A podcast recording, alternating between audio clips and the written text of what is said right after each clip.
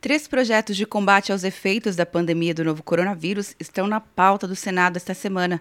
A medida provisória que flexibiliza contratos de trabalho ainda não tem consenso, mesmo com potencial de evitar demissões, porque há brechas que poderiam prejudicar os trabalhadores. Os pontos principais são o corte de salários com a redução de jornada e a suspensão do contrato de trabalho. O relator, senador Vanderlan Cardoso, destaca que a pandemia durou mais que o prazo previsto para as empresas terem direito à flexibilização. Fazer um apelo, porque a semana que entra vai ser em torno de 2 milhões e meio a 3 milhões de pessoas que terão que retornar a seus empregos e não terão onde trabalhar, porque a maioria das empresas estão fechadas. Após a aprovação da medida provisória, poderão ser votados projetos de iniciativa do Congresso Nacional, como o Plano Emergencial de Combate ao Coronavírus para as Comunidades Indígenas e Quilombolas. A União deverá distribuir recursos aos estados para financiar testes rápidos, medicamentos e leitos de UTI, Outra proposta que aguarda discussão autoriza estados e prefeituras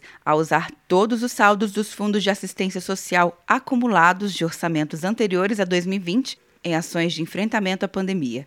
Atenção, você que fez o Enem! Sua nota pode valer uma bolsa de estudos de até 100% para os cursos de graduação à distância da Uninter. Isso mesmo! Até 100% de desconto em mais de 90 cursos. Transforme seu futuro. Acesse o site e inscreva-se agora. Uninter, a melhor educação à distância do Brasil. Uninter.com De Brasília, Luciana Castro.